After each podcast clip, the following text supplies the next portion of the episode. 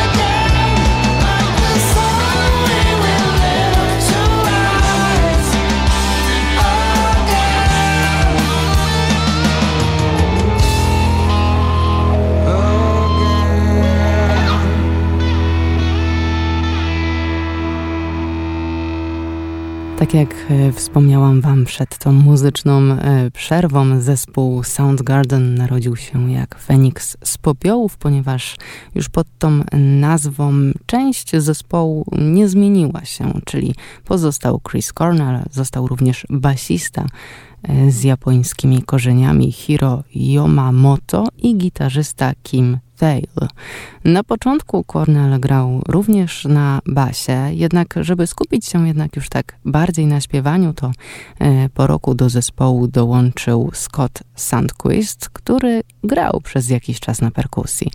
Co ciekawe, moi drodzy, tutaj jest taka fajna anegdotka, którą mogę wpleść, ponieważ Scott z Chrisem znali się już z wcześniejszej pracy.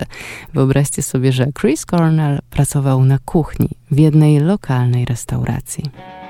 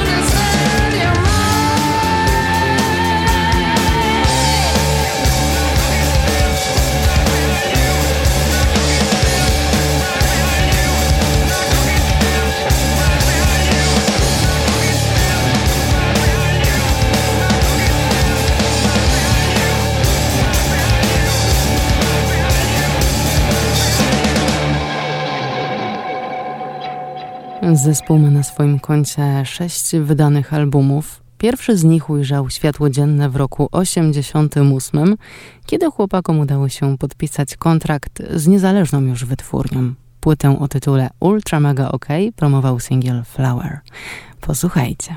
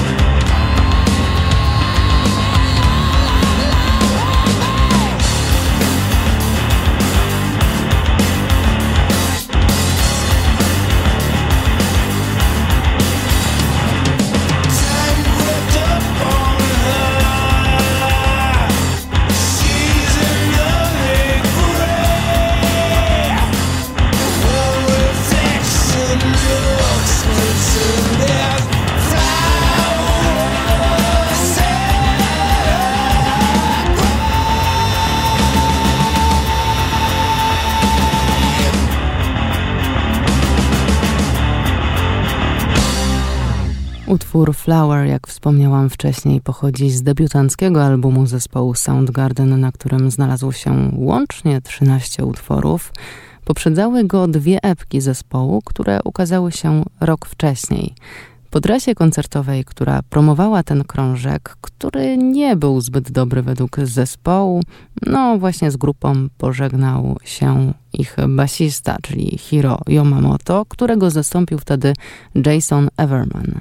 Grupa rozpoczęła pracę nad kolejnym materiałem, no i tak pod logiem już nowej wytwórni A&M w roku 89 ukazał się album o tytule Louder Than Love.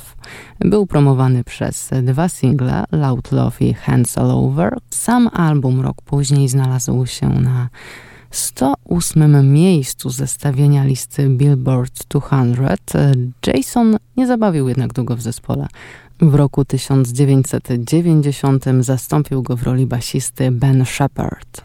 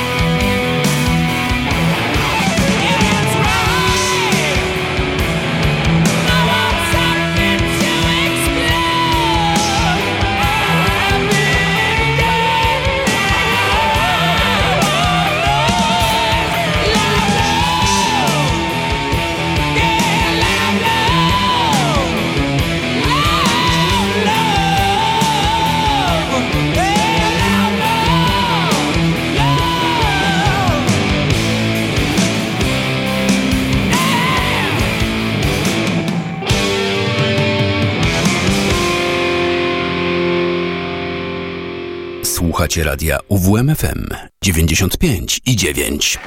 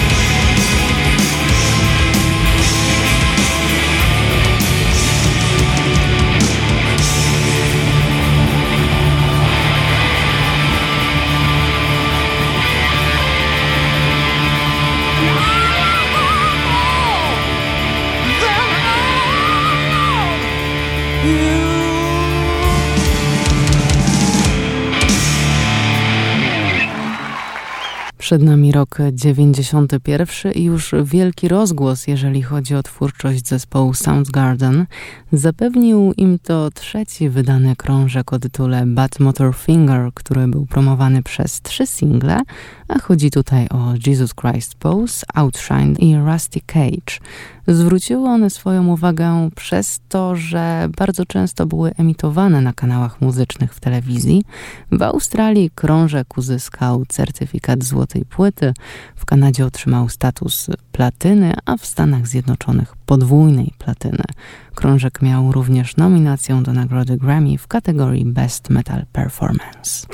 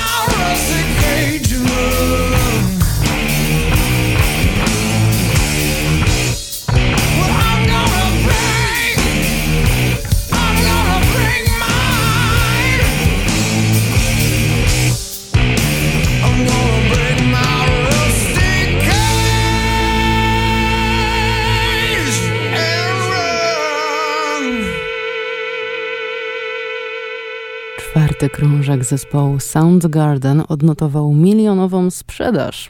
Super Unknown został opublikowany w roku 94. No i to no właśnie ten krążek promował m.in. utwór Black Hole Sun. Do utworu nakręcono surrealistyczny teledysk. Ponoć inspiracją byli również Beatlesi, o których już wspomniałam w dzisiejszej audycji, w roku 1995, czyli rok po e, premierze, e, piosenka została nominowana do nagrody Grammy za Best Hard Rock Performance i tego samego roku zespół został dwukrotnym laureatem tejże nagrody za właśnie utwór Black Hole Sun oraz kompozycję Spoonman. Posłuchajcie.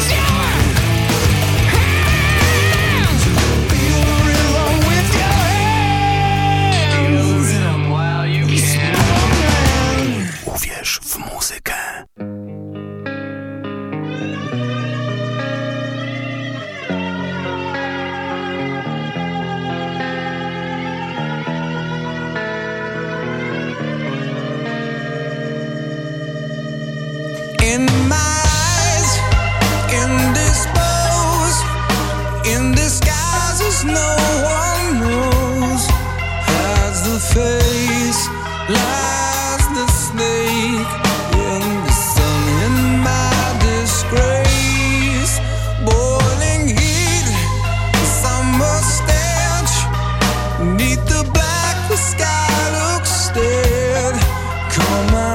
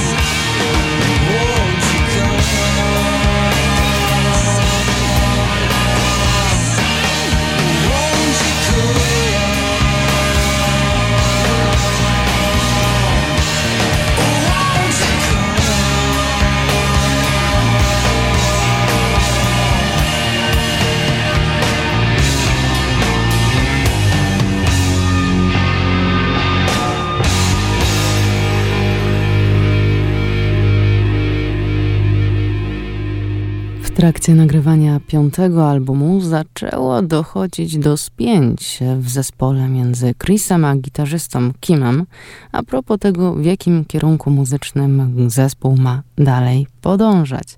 No i w porównaniu do poprzednich prób muzycy zaczęli przygotowywać swoje pomysły oddzielnie. W zespole było coraz mniej komunikacji, a Chris Cornell zaczął zmagać się z depresją.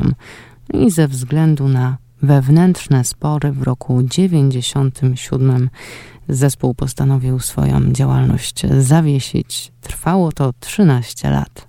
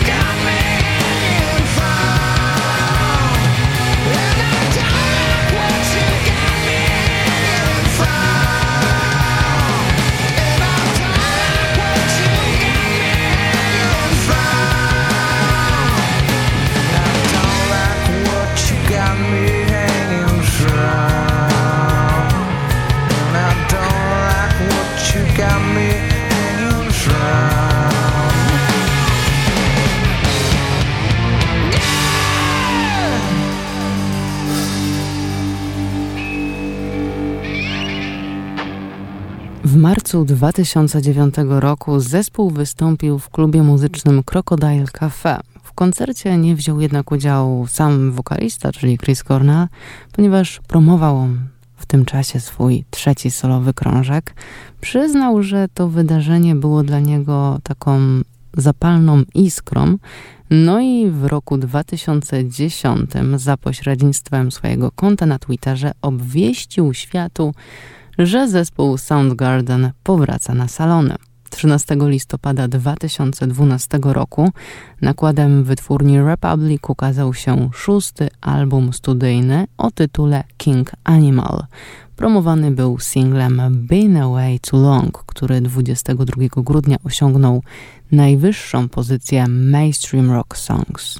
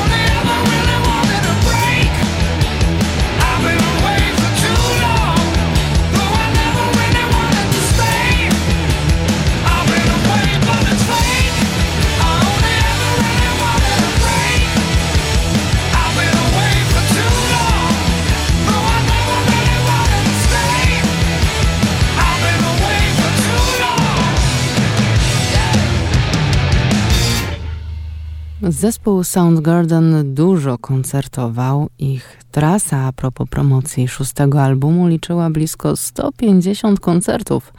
W roku 2016 płyta odnotowała sprzedaż na poziomie około 200 tysięcy egzemplarzy. Grupa zakończyła trasę promującą album. Rok później występem w stanie Floryda zainaugurowali swoją kolejną trasę, tym razem letnią. Był już przygotowany materiał na kolejne nagrania. Były próby. E, po zakończeniu jednego z koncertów w Detroit 17 maja jednak wydarzyło się coś, czego chyba nikt nie był w stanie przewidzieć, ponieważ Chris Cornell targnął się na swoje życie, powiesił się w łazience w pokoju hotelowym. Podjęto próbę reanimacji na miejscu, jednak nie przyniosło to żadnego rezultatu i muzyk zmarł w wieku 52 lat. W związku z tym wydarzeniem pozostali członkowie odwołali dalszą część trasy koncertowej. 16 stycznia roku 2019 odbył się specjalny koncert poświęcony pamięci wokalisty I'm the Highway, a tribute to Chris Cornell. Wzięło w nim wtedy udział wielu znanych artystów. Tego samego roku, w październiku, zespół znalazł się wśród wielu artystów nominowanych do wprowadzenia do Rock and Roll Hall of Fame. To tyle, moi drodzy, jeżeli chodzi o dzisiejsze ciekawostki i wspomnienia, jeżeli chodzi o zespół Soundgarden. Jestem ciekawa, czy gdyby Chris Cornell nie zrobił tego, co zrobił, to czy przyszłość zespołu wyglądałaby inaczej? Kto wie, może jeszcze coś się w tej materii wydarzy. Na pewno będziemy czekać i obserwować. To by było na tyle dziś. Ja bardzo serdecznie dziękuję Wam za bycie ze mną dziś. Życzę Wam miłego weekendu, spokoju, dużo słońca. Korzystajcie z tej pogody. Miejmy nadzieję, że, że będzie trwała tak jak najdłużej. Dziękuję jeszcze raz, drodzy słuchacze, w imieniu Michała Piaseckiego. Zapraszam teraz na jego elektroniczne podróże, ale zanim to nastąpi, to oczywiście gwiazdy naszej dzisiejszej audycji na zakończenie. Dziękuję przy mikrofonie, mówiła do Was Justyna Łęgowik.